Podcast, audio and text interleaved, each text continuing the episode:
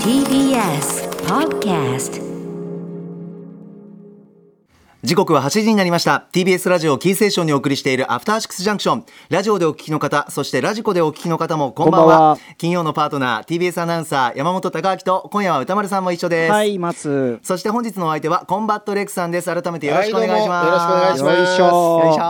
ーさて番組では皆さんから今週のアトロクを振り返るメッセージをお待ちしておりますあの曜日の特集良かったあのライブ最高だったあの話何度も聞き返しましたなどなど皆さんのハイライトもお知らせくださいメールアドレスは歌丸アットマーク tbs.co.jp 歌丸アットマーク tbs.co.jp ですではこの後1週間のアトロクプレイバックしますではアトロックフューチャーパストですこの1週間でお送りしてきた情報や聞きどころをまとめて紹介して過去の放送を聞き返せるラジコのタイムフリー機能やポッドキャストラジオクラウドなど各配信プラットフォームと組み合わせて新しいラジオの楽しみ方を提唱していますさらに Spotify では番組のアーカイブだけではなくオンエアした曲のリンクやここでしか聞けないオリジナルコンテンツ別冊アフターシックスジャンクションを配信中ですさあ今週は音声コンテンツ関係者必聴ススーパーササダンゴマシンがローカル局ラジオ番組を自腹で買った顛末その未来を徹底議論先々の展望について全く白紙の中で歌丸さんや当番組橋本プロデューサーと議論の末に導き出した結論とはそしてラジオ界に新たに提唱された肩書き牽引者真とはこの後9時に更新ですこれはねななん、だあの牽引者、まあ要は今まで橋本良文プロデューサー、ハシピーハシピーって呼んでましたけど、はいえー彼の肩書きが変わります。は、はいえそうなんですか、ええ橋 P じゃなくなる、ええハシ系です。橋橋系ハシ系になりました。橋系とは何ですか、から聞いてください。けは橋い系、。僕あのーとにかくハシ系近年にない本当に腹筋が痛くなるほど僕ちょっと笑ってしまいまして、えー聞きたいただあのハシ系なんか壺に入って笑っちゃってるだけなんであの別に他の人が聞いて面白いかはちょっと正直わかんないしあと全体として何を話したかあんま覚えてないです。は橋系のことしか覚えてない。橋系橋系という由来は聞けばわかるんですもんねとにかくね、まあ牽引者なんですけど牽引者うん橋系とにかくくだらないんですよこれが本当 に橋系笹団子さんは歌丸さん解決っていうか先々の未来は見えてたんですもう見えたんですかその今後の展望ってもいううそれすらよく覚えてないです。橋系のことしか覚えてないです。いやー絶対皆さん聞いてください全てがまとまったプレイリストが便利でおすすめですということで改めて本日のお相手映像コレクターでビデオ考古学者のコンバットレックさんですレックさんよろしくおは願いい、しどうます、もレックさん元気ですー。か？はい。まあ元気だよ。なんか休んでたら勝手に病気で休んでるとか、なんか勝手に書かれたりしててさ。 あそうなのだから。あふざそうけなんんなだよ。病気じゃねえよ。元気だふざよ。けんなよ。 そういわあるよね。そういう勝手にさなんか調子悪い呼ばわりされて頭くなるよね。まあでもね、こっちも公式に何も言ってないからね。そうね。心配心で配しもてるんですよ心配。でも言うほどの話でもないのよ。うん。うん何かっつったらさ、うんうんまあ理由探せば別に見つけらんなくはないけ どユーザー簡さん単に言うとさ、うんうん歌丸さんのリングフィットアドベンチャーと一緒でさ、ええほうゲー一ム回休むとなんかめんどくさくなっちゃうってないっていうそうえちょっと待って待 ってめめんどくさいからかようんなんかジムとかさ一回行かなくなると行かなくなる確かにあわりすスポーツジムまあわかりましたよわかりましたうよんその一回行かなくなるといあのめんどくさくなっちゃうイズムはわかるけどそうそうえそあれのそれゆえうんにフューチャーパスタがめんどくさくなっちゃったのそれ4か月ぐらい休んだんだけど島尾さんに結構ガチめに怒られてさ怒られたのいい加減にしろいい加減にしろよっていうめんどくさがっててたらそうそうそろそろやれよって結構マジで言われてあそうなんだへえだっうてん島尾さんとね郷さんとよくトークショーやってるもそんうねそうそうあれやってあなんかあれの楽屋とかで島尾さんに結構のテンションで怒らあれて島尾さん偉いちおー偉い島尾さんねそろそろやれやって言われしかしてその面倒くさいってはっきりうんまあ大変だけどいやそれはさななるじゃんでもそういうふうにわ分かかるるでしょわかあるなわかるたリングフィットやってるんですかリじンゃあグえやってませんよそんなのややってないでしょってないですよほらってません よそんなのそう気持ちはだから分かるでしょってことですよまあまあわかりますわかりますいやだからそさう俺も歌丸さんまにあさ、ええええあのよく休めとか言ってたけどああさはいはいはい番組を、うんうんこれ休んだら帰ってこなくなるぞ逆に多分そうでしょんそうでしょあー休まない方がだから、うん歌丸さんもさリングフィットやらなくなるタイプだから自分のことが分かってんのよ そうそうそう休んだら俺やばいってはあうんだからい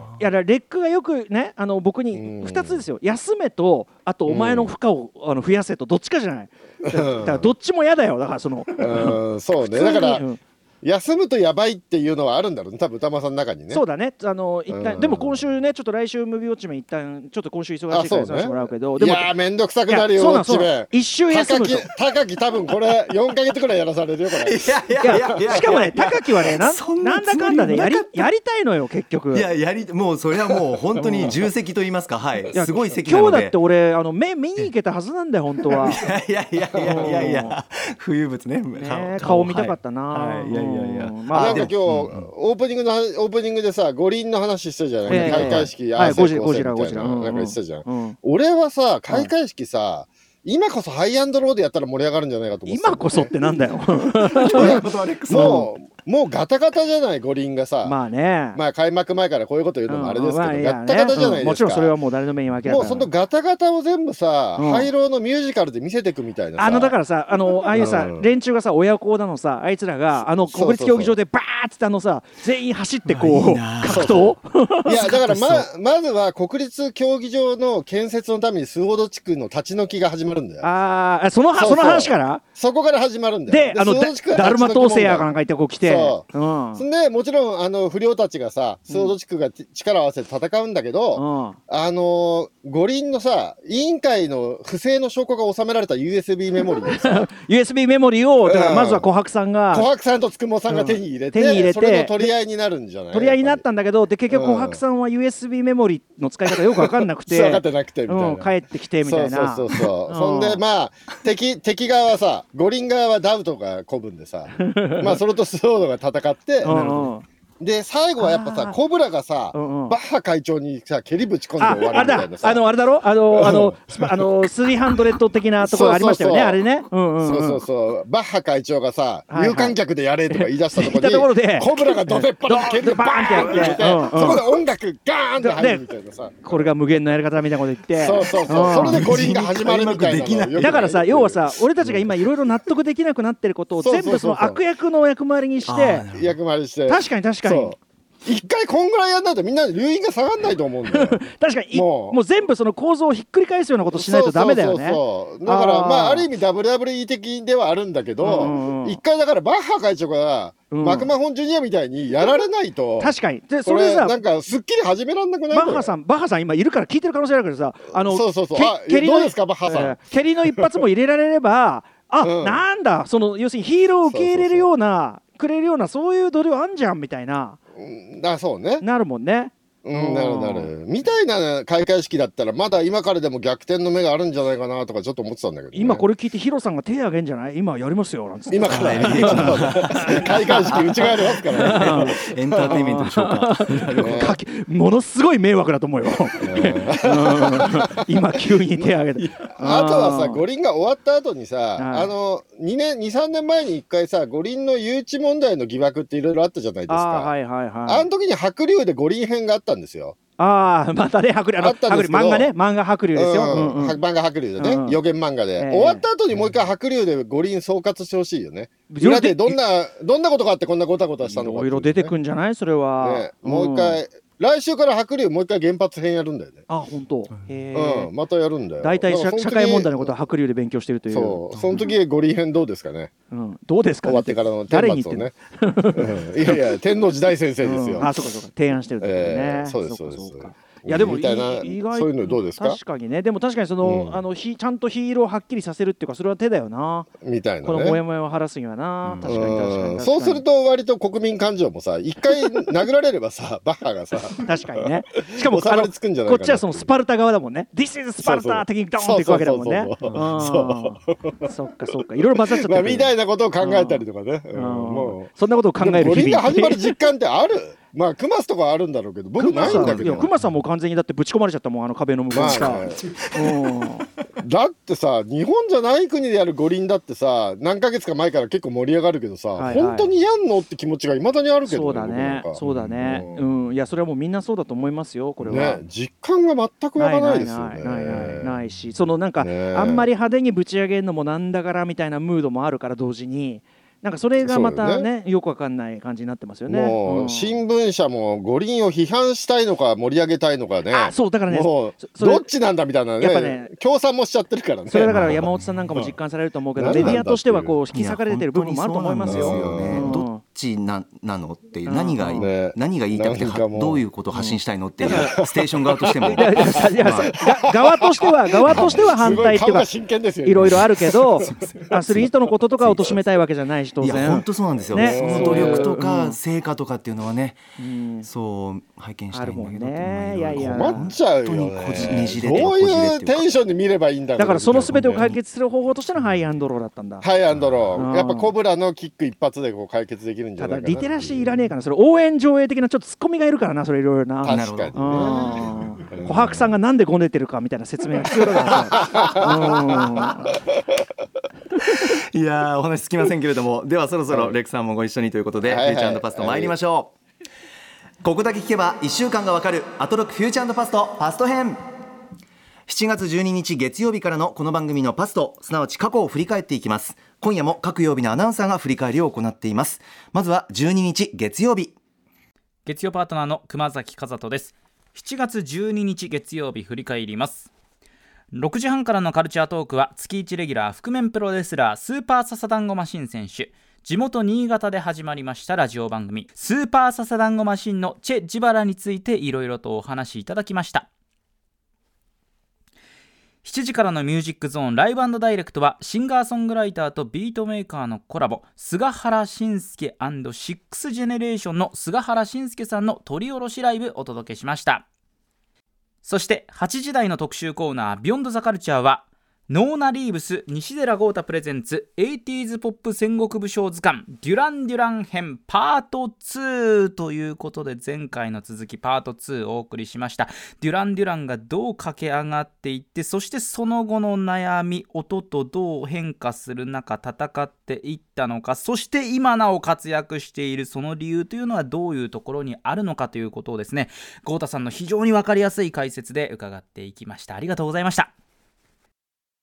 そして今週のおすすめグラビアは志田ねねさんです7月15日で23歳になりました生島企画室に所属されている方なんですが、まあ、グラビアで引く手あまたなのとあとさまざまな番組でロケをやったりとかあとはキャスターをやったりとかそういう活躍もありますので1 6 7センチ身長も高くてスタイリッシュなこの志田ねねさんぜひとも皆さん注目して見てみてくださいそしてこの後月曜日3週間お休みをいただきまして私東京オリンピックの、まあ、実況担当アナウンサーとしてですねさまざまな競技ラジオで実況いたします野球ですとか競泳陸上バドミントンなどを中心に実況しますのでもしよかったらまあ何の気なしに聞いていただけたらなと思いますよろしくお願いしますいやー寂しいなクマス行っちゃうんですねねえ 今ちょっとさズームの古川さんの書き込み見て笑っちゃったんだけど ささっきのあの開会式ハイアンドローにすればいいじゃん コンパクト説を受けて、えかえって統率の取れた五輪になっていたこ うかえって使いやばいああ、そうだね。でも、立木さんのナレーションが入ればまとま るよね。うわ本当これやばいよすごなそれこのかえって使いはやばいわかえって統率の取れた五輪になっていたいやー最高いやーでもいいよな立木さんのナレーション便利だよねね一方その頃なんとか会場ではといかねいや本当ろん切なのり替えががねうん本当最高ですね考えてるかもよそのぐらいハイアンドロー的なね考えてるかもしれないですよ、うん、それ出てきたらもう全然もうね万々歳になっちゃったりしてね、うんええそんなことはいいんだけどさ、でまあ振り返りなんだけど俺なんか振り返りどうやるのか忘れちゃってさなんかもう ねどうやんだっけっていう感じなんだよねどうもクソもないよそいのやだからだから歌丸さんと高木にいろいろ頑張ってもらって、えなんか進めてきゃいいのかなと思ってますすごいよこれ怒られるよ下尾さんに、うん何がえいやでも最初はこんなもんでしょだって4まヶあ月だよ、まあそのオリオリンピックのその直前のクマスというのもありますしね、そうでそすうねね。いやでもあとさ、元気だよとか言ったけどさ、目手術したんだけど全然良くなってなくてさ、もあうりゃ右目ほとんど見えないんだよね。あそうなんですかねそそれがねまずはちょっと一つきっかけとしてもこあれったけど手術失敗したんじゃねえかなって気がするんだえけそど。れは経過に関してはお医者様はなんて言ってるの、お医者さんは成功ですって言ってたけど、 本当かよってその何見えねえんだけどっていう。だんだん時間経つにつれて、ま、良くなってきますよみたいなことなのうんなんか視力は上がってますとか言い張るんだけど、いや明らかに半分以上見えなくなってんだけどって感じなんだよね。へえあそうそうそうそそうう困っちゃうねそれね心配ですねそうかねそえうかもう、うんもうしょうがないよね。視神経死んでっからまあしょうがないけどねもうねそうなんだ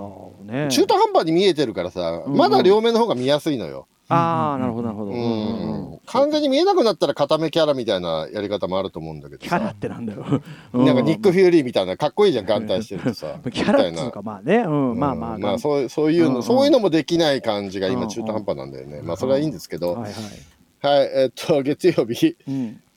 スーパーササンゴマシンさんこえれえ別冊で詳しくやるんですよねえっ今週と、はそうだね。うん、チェンジバラ。うんうん。なんでまあ別冊を聞きの方はその前にこれを聞いておいた方が良いのではという感じですけど何番組を買い取りで始めたってことですよねそ簡うそ単うにあ言うとねそうあのねそうだそうでしたあのねこの中で買い取りで始めたとでその波量と呼ばれる電波使用料、まあ諸場代みたいな、はいはいそういうのも払わされてなんかそのよくわかんないんですけど、みたいなことに関してハシピーがあすみませんハシ系が、あのー詳しく放送業界人として説明もしてるので、はいだからセットかもしれないそういう意味では、うん、ね、なので、まあ、まずはこれを聞いていただいて、えー、と買い取りで始めたのに金を取られてるっていう不満ですよねまず波代ね電波量を取られている、うんアそうそうそンうド聞聞いたことがない値段がアンドこれをネット局に流した場合もお金は一銭もササンゴさんに入らない、そうね、晩飯の代金は著作権者であるはずのササンゴさんには一切入らないっていうこの放送業界の闇がねこれもぜひ白龍で取り扱ってほしいいなとやいやいや、でもね、これ ね、まああのまあねちゃんと晩飯を生かした、そのこういう風にやればいいんじゃないかって提案は、橋系の方からあって、はあ番組るのあるけど、はいでもこれちょっとアコギに感じましたけどねいや、これ聞けばね、まあ、ああ、なるほどみたいアな。コギじゃないの、このあのねシステム。要はねちょっとこの放送業界どうなってるうんだと結思論ってから聞い言えてましたけば、どその分をいえろいろこうインクルードされて、多分かなり割安で涙代とか、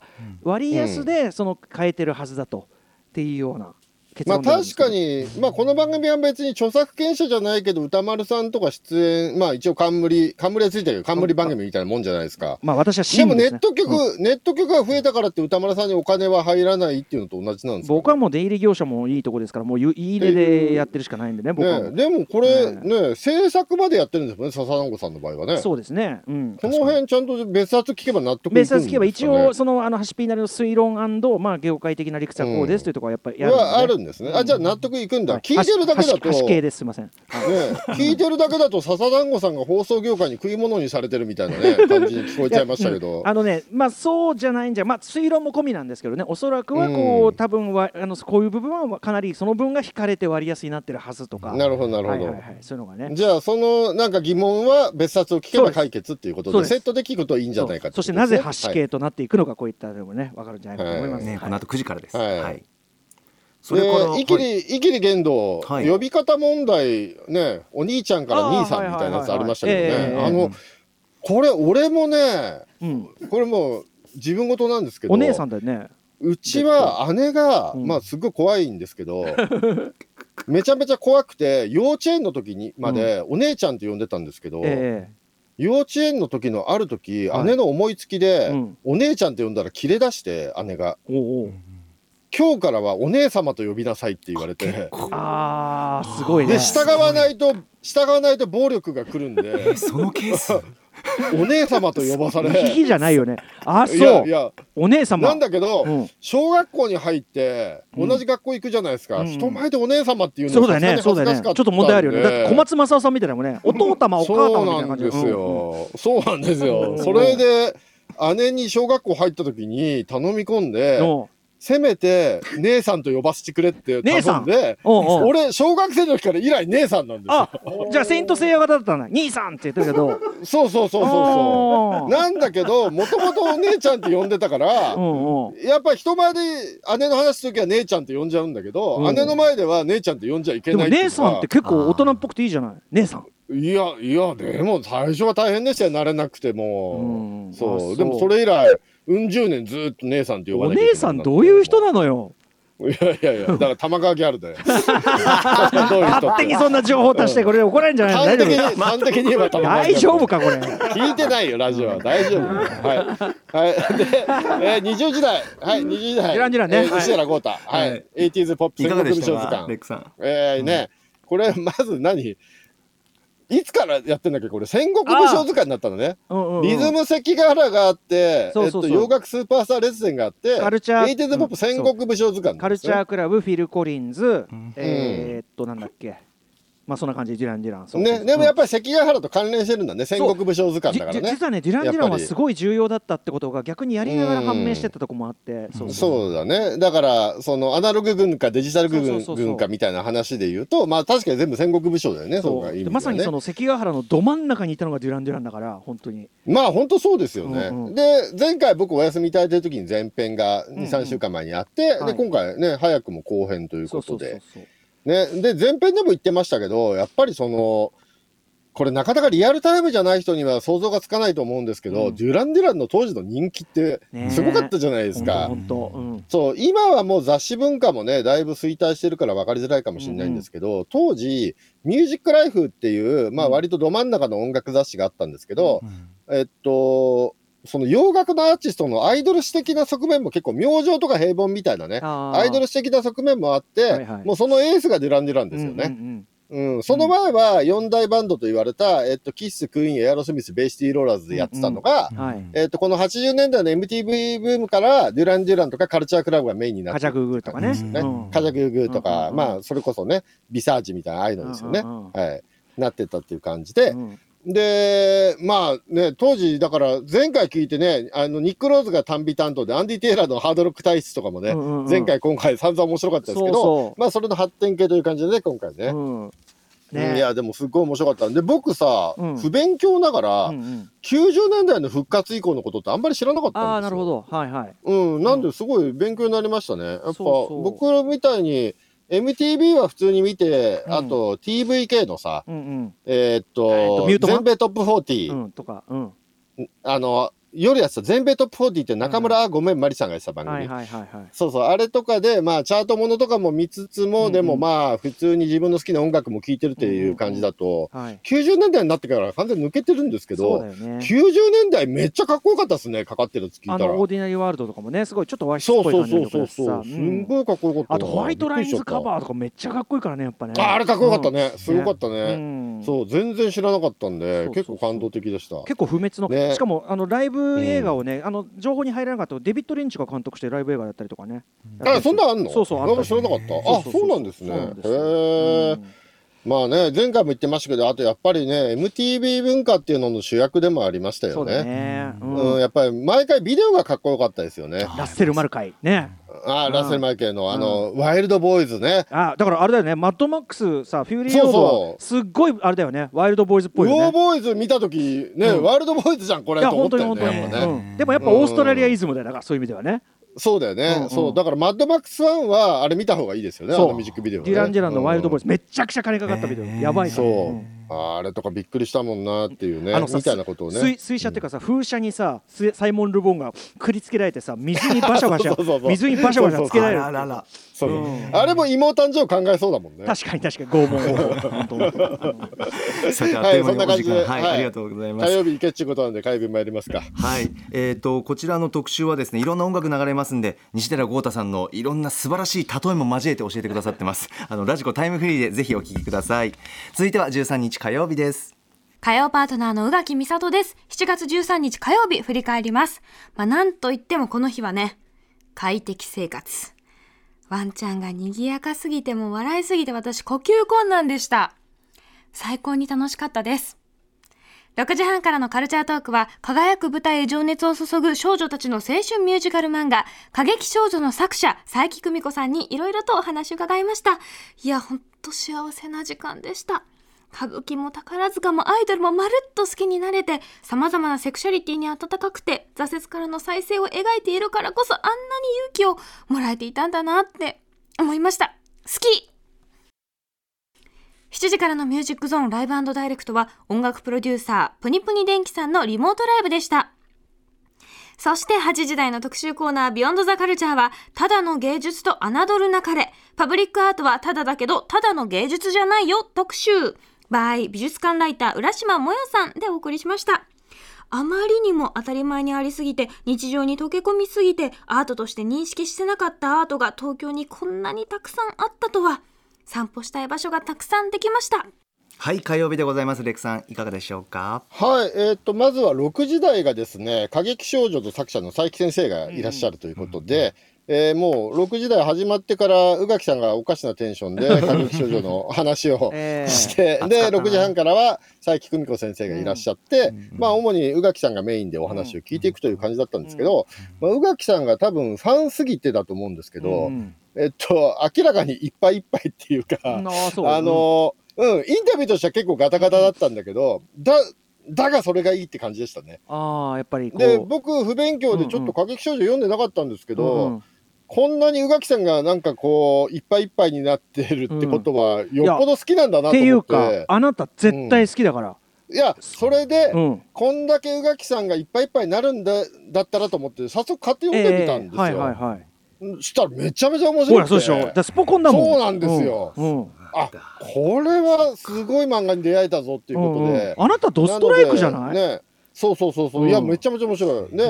ね、まだね、まだでもあれですよ、エピソードゼロみたいなやつ読んであまあす最初の方のやつ、はいはい、あれでいいのうん最初。あのその順番がいいってね宇垣さんおっしゃあってのエピソードゼロがうんうん昔の集英社版の部分が入ってるってうん、こでとなもの普か通な。に1巻からでも全然いいし僕はその順番で読みましたけどあ、そうなんだ。いやー、素晴らしい漫画に出会えたなと思って。いやなーので、レッね、クはなんだろう新しいね、うんうん新しい漫画に出会えた人はぜひこれ聞いていただいて本ね、ち当ょにっとテンション高めてはあから、はあはああの読んでみるといいのではっていうか、いやー、面白いですああよかったいね。や、本当にねなんならレックはもう一番ストライクかもしれない本当に、ねえ、うんほんと少年ジャンプみたいだね。そうそうそうそうそうあだでしで、佐伯先生もジャンプがすごい好きだっておっしゃってましたもんね。そうそうそう本当に努力友情勝利だしさ、うんうんねえ、もう主人公が悟空だもんね。まあそうそういう感じでそう ねたださいいんだよなあれがなねえ、いいうんね。いやー、素晴らしい漫画に出会えたなっていうあのーそれはよかで、ったぜひ皆さんもうねん、おすすめでございますとはいいう、漫画も放送もどちらもね、合わせて楽しんでいただくといいんじゃないでしょうかあり。がとうございそましすて、ライブダイレクト、プニプニ電気さん、よかったですかっこいね。いこねれ、最高でしたね。ねえこのジャジーなシティポップで最高でございました。うん本当に関佐野さんとコラボされるっていうお話でしのたあよのね曲なの、その今やったやつですが、よねそうそうそう、はいはいはいずるくないってね。うんはい、これも素晴らしかったですよ。そんで20時代がパブリックアートの世界。ね、浦島萌先生。はい。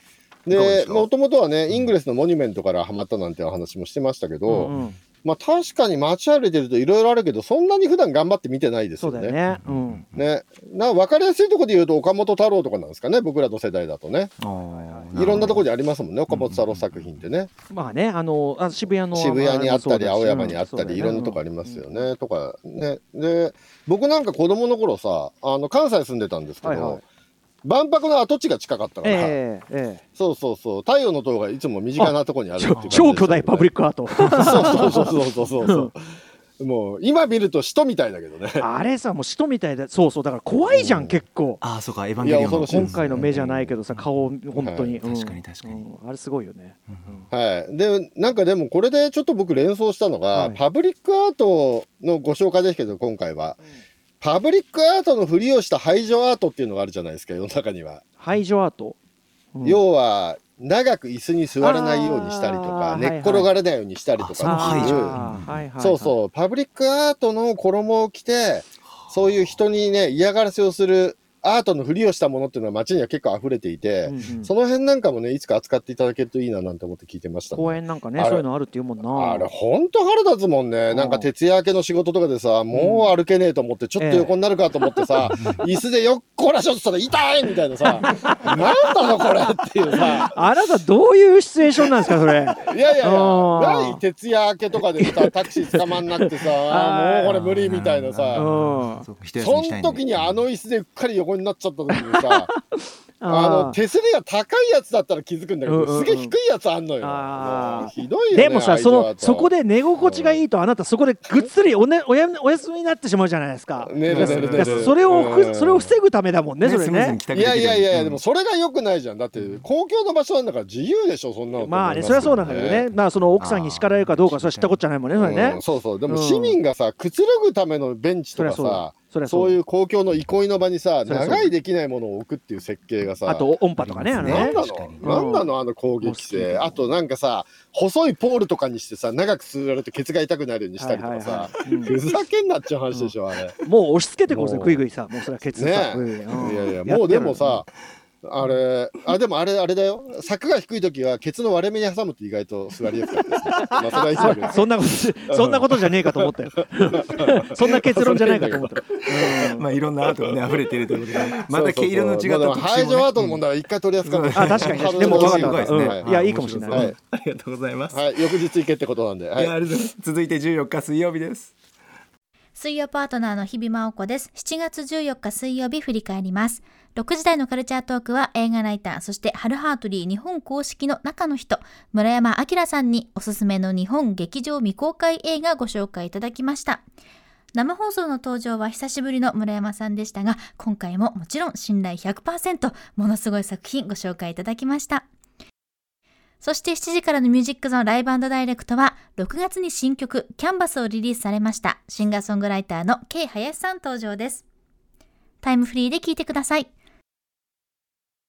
そして8時からの特集コーナー、ビヨンドザカルチャーは、夏に聴きたいサバーイなタイのシティポップ特集。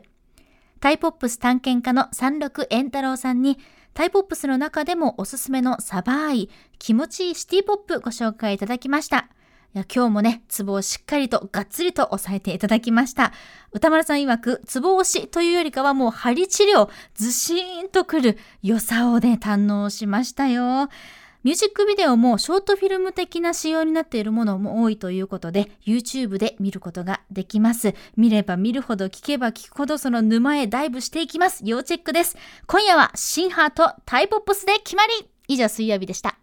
はいレックさんいかがでしょはい、えー、と、まず18時半ですね、村山明さんいらっしゃいまして、2本おすすめをね、していただいて、どちらも面白そうではあったんですけど、えちょっと僕ね、これね、聞いてて、ちょっと発見というか思ったんですけど、はい1本目の映画の方は、歌丸さんと日比さん、2人とも見てたんですう。よ。本当の僕え。本を当教のえて。僕を教えて、はい。はい。で、2本目の方は2人とも未見だったんで飛すべよないね。アヒルのゲームチェンジャうんー、テレビシリーズ。はい。で、まあ、これ、ケースバイケースだとは思うんですけど、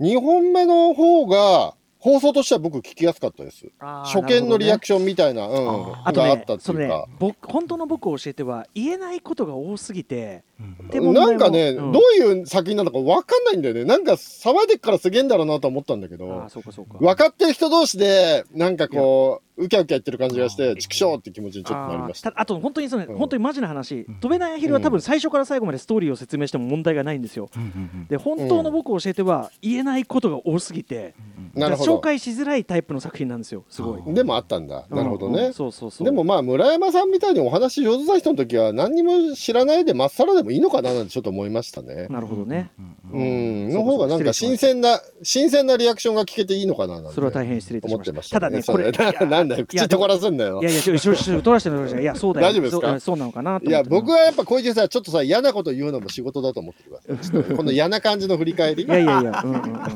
やでもそうかもしれない。あのね、いや、あのおっしゃる通りで、本当 はね、片方は見てないとか、そういうバランスがいいんですけどね。あーうんなるうんまあねまあ両方歌丸さんも見てるから話が広がる時もあるから絶対毎回こうってことはないんだけど今回に関してはそんな感じがしましたかね、本当の僕が教えてたでも、多分見てないと、よいよどう話していいのやらなんだよな。あーあそうなんだ、うんシンプルではあるんですけどね。だから見さえすればすごいシンプルなんだこけちらドど。キュメンタリー。うんうんなるほどねそうどういう話かいまいちよく分かん端なかったんだよな的に言えば児童虐待の話です、はいまあそそれは分かりましたけどね、うんうんただねその構造というよりはその表情とかそのなんか語り口とかそういうとこを味わうものでもあったりしてうんうんうんおっゃってねましたねうんなるほどそうなんですよ、まあ両作品ネットフリックスでなるほど配信中ということで皆さんぜひチェックしていただけたらと思います。はいはい。はいそしてタイのシティポップ特集はいこねちらこれはいいかがでしょう。あありますよメールあメールいメーはいルあありりまますす、かえーはいラジオネームエレクトリックシープさん、えー水曜日放送のタイポップ探検家三六円太郎さんによる夏に聞きたいサッバーイなタイのシティポップ特集本当に素晴らしくまさに気分は幸せサッバーイ状態になりました前回5月の放送で紹介していただいたフィーバー解散は本当に残念です涙やシンディ・スイの素晴らしさにタイポップの虜になった私でしたが今回もさらに素晴らしいアーティストが続々と登場してまさに嬉しい悲鳴状態にということで三六円太郎さんによる曲紹介も本当に楽しくてまさに絶好調、えー給付のない世界タイの貴重で素晴らしい音源を紹介してくださいました三六円太郎さんに心から大感謝ですということですレクさんいかがでしょはい素敵な曲いっぱいかかりましたうんねぜひこれなんかでももうちょっとこんなにいっぱいいい曲あるんだったらジャンル別とかでやってもらってもいいのかななんてちょっと思ったりしあまあした整理してまた改めていい曲ばっかりですもんね。うん、いや、でもこれ素晴らしいですね。うんもうだから、日本の影響は受けつつも、日本とは別の独自のものになってるっていうね、そうおです話ねでしたね。うんなるほどね。いやもうあ超の、あれ良かったね。あの、なんか、アイドルのなんかフ、フレンチポップっぽいやつ。あれ良かったね、すごいね。えっ、とあれかな最後の方のやつかなアイドルのそうそう、なんか真ん中ら辺でかかったやつ。あれ良かったね、いすろごいろありますけど、んなんだろうな。 い。いや、僕もさ、タイにさ、うんまだこういう状況になる前だと思うんだけど、タイに、あれ、初めて行った時じゃね、2回目ぐらいに行った時だから、うんうん2003年ぐらいにタイに行った時うんうに、んあのタイのアイドル事情が知りたいと思って、え現地の人に聞いて、うんなんかタイでアイドルポップスとか手に入んないのって言ったら、うんうんあのーいやーそういう店は分かんないけど日本のアイドルを扱ってる店なら分かるよって言わえれうて、んうんうんでなんかタイの原宿みたいなとこに行ったら、えなんか雑居ビルの一室でえおうおうハロモニ全話の DVD を違法に販売し てる店みたいなところに行って、ハロモニとかねあと,、えーっとオネモニとかねそういうの全 部あっておる願カいバンもとうかねねはいはいはいそうそうそうそうそうそういうのが全部売っねてる店あってうね、んうんうんあれびっくりしたな、えそうだからあの辺からなんかハロプロぐらいからタイに日本のアイドルポップスの輸入が始まった輸出が始まってるのかもしれないねですねあでもねその日本型ポ、ね、アイドルとはまた違うあのフィーバーっていうかね頑張ってたわけだからあ多分ねあのレックさんが言ってたのはキキラトラさんじゃないでしょうか多分かな、はいううんはいノッチはそううん、ドリームドドールっていうやつですかねんなんか2000年2010年前後ぐらいからね割とタイのアイドルシーン盛り上がって、日本のタイフェスみたいなやつもね来てやってますようね、んうんあっちのアイドルとかね、まあ、当然あのちょねっとな何か体系的に知りたいなって気持ちになりましたね、なんかいい曲をこう散髪で聴くでよもり体系化するのが困難なお国柄なんだよそのアーまカイあブがねないから、アーカイブがないから、うんだから三六三がすごくこう前人未到のところをいろいろやってるじょ状みた態いでですねあるんだよね。うん、そうそう前植地君が今タイに住んでるじゃないあうあのえっ、と上地なんだっけデザイナーの植地武史高橋さ君ん高橋さんはがいそううんうんそうそうね植地君にタイさ一回78年前に案内してもらった時植地君もタイに住んで3年目ぐらいだったんだけどとにかく足で探すしかねえって言ってておうおう出版とかもいろいろ調べてるんだけうんうどん体系化されてないかおうはいはらいはい。図書館にもないしうんう日本みたいに昔の漫画を掘り起こしたり音楽を掘り起こしたムック本とかもないかはいらはいはい。あのフリマとかで探すしかねえんだよって言ってまフリしマーたケねットでうんうんうんそうそうそう。へで、ーだから、植地君に連れてってもらったのはやっぱフリーマーケット国で。会図書館に当たるようなものってあったりするのかな。いや、そういうアーカイブ意識は、あの、植地君韓国とかもすごい好きだったじゃないですか。えええよく言ってたけど、あれもやっぱりそういうのをあんまり体系的に取ってなくて、ああそっか。やっぱアジアは全体的に足で稼ぐしかなくて、うんうんうんそのアーカイブ意識が高いのって、ヨーロッパと日本とアメリカぐらいだよとかま言あってました。まあそうだよね。その西西洋のそのうんあれからまあ一応学んでの日本のそれだもんねきっとうんね。そうそうう。そう。うんそもそもその軍事クーデターとかがあると全部焼かれちゃったりしてられたりするから確かになかなか体系ができないみたいよって言ってま本した当だよねね。。なるほどうね。ん正常も関係する。タイもでも、ここ10年、20年でアーカイブ意識が高まってきて、CD の再発とかがね、うん。だいぶ充実はしてきてるみたいですけどそれこそがね日本文化の成熟ってやつだもんね。うんそうですね、やっぱアーカイブ、アーカイブこそが文化ねだってもうレックさんのアーカイブ。ブ説はすごいもんねやっぱね。あのはいインターネットのバナーとかも取っとくっていうね。いや、ほんとそうでしょ、あうんの、うんなんか点滅してる裸の絵とか、全部撮っといた方がいいでしょ、ああいう のね。本当本当。何が勝ち出るか俺らが判断することじゃないもんね。そうそうそうそう、それは1万年後とか10万年後のね、人類が判断すればいいことですからね、全部アーカイブしとかないといけないですよなるね。ほど。さあ、はいということでそんな感特じで集ございますはい夏にぴったりのタイポップスぜひ聞いてくださいこちらラジコのタイムフリーで音楽流れますんでチェックしてみてください、えーちなみにですね、えー先ほどお飛べないアフィルの作品に関してなんですがこちら配信はディズニープラスということでございます失礼いたしましたディズニープラスで配信中ですさあ続きましては15日木曜日ですはい木曜パートナー TBS アナウンサーうなえりさです7月15日木曜日の番組内容を振り返っていきます6時30分からのカルチャートークは大人気ゲーム Apex Legends 世界一のプレイヤークレイジーラクーン所属ラッサンが登場しましたいやーなんか配信でいつも見ているラスさんと実際に会話しているっていうなんかもう本当に一ね Apex プレイヤーとして非常に不思議な気持ちになりましたもう大変光栄でしたそしてとってもキュートな人柄がとにかく伝わってきましたなんか本当に日本が大好きなんだなっていうのも感じましたしこれからもねクレイジーラクーンのプロゲーマーとして日本のファンを喜ばせてほしいなと思っておりますそして7時からのミュージックゾーンライブダイレクトは6月4日に新曲羅針盤フィーチャリングマミー D ライムスターを配信リリースしたマッサンバシリーが登場アトロク取り下ろしライブを披露していただきました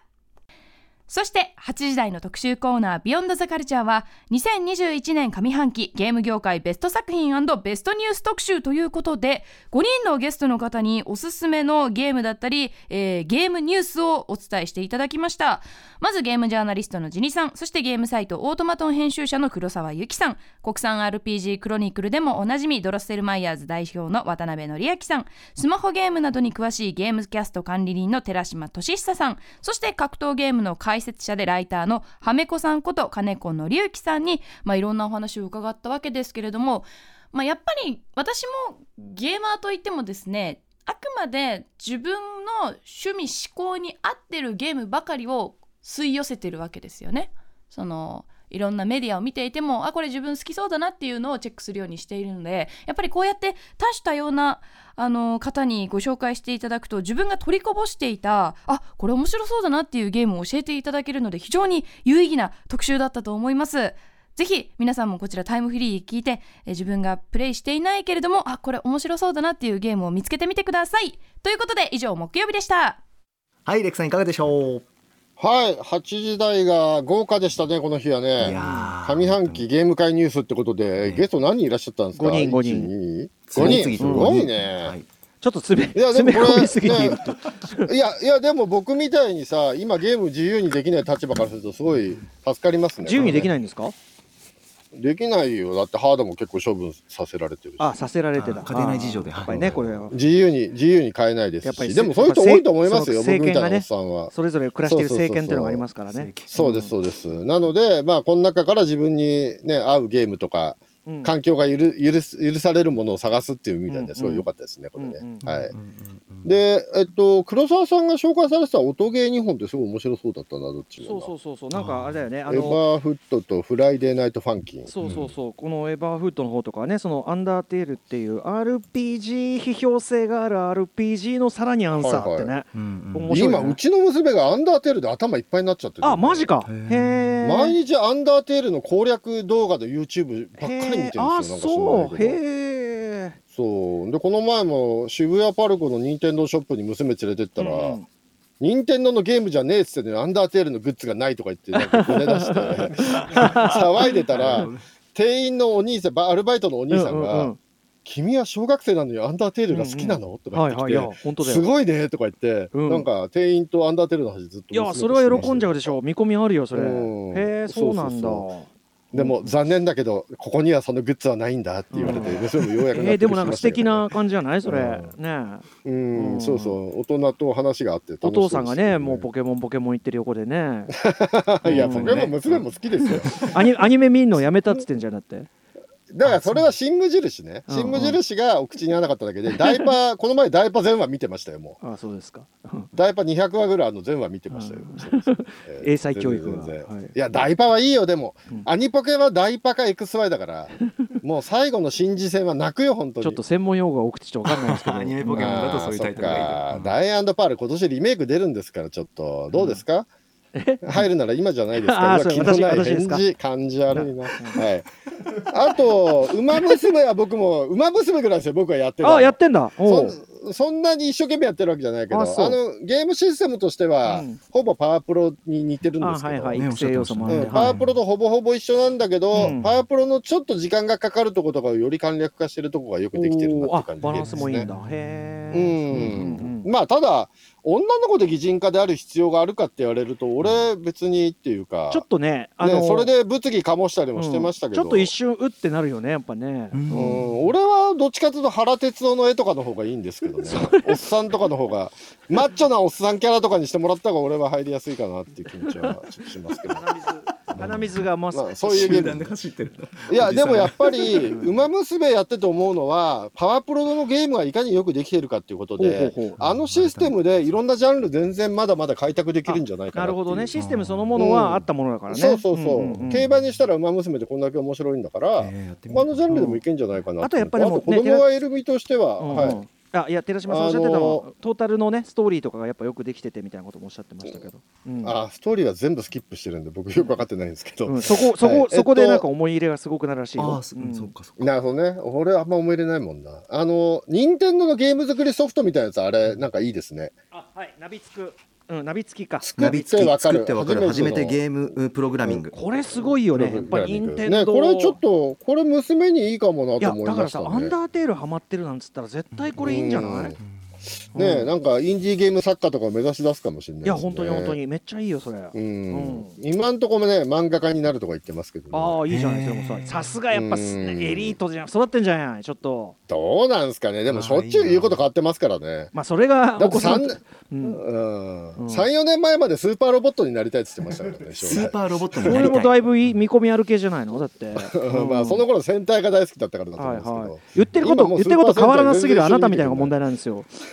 いやいやいやうん、かなっていうでいやもこれはなんか良さそうな良さそうなゲームですねそおうだね話伺ってるとさねすがって感じ任天堂ってこういう何かチュートリアルとかやらしたらもうちょっとね他の追随を許さないっていうかすごいですもんね任天堂ってね、間口をね広げるというかね、うん、何か、かを理解させるとか、ん一個ずつ覚えさせるっていうね、うん任天堂はすごいですからね。うんうんあ、そろそろ終わりにせえと言われてますね。はい情報盛りだくさあ、んブのラックウィドウの特集で話ござでいきまなしかたった。どうか隙間でちょっとお願いします。んはいということで以上ここまでアトロックフューチャーパストパスト編でしたこの後は来週1週間のアトロックの予定まとめてお知らせします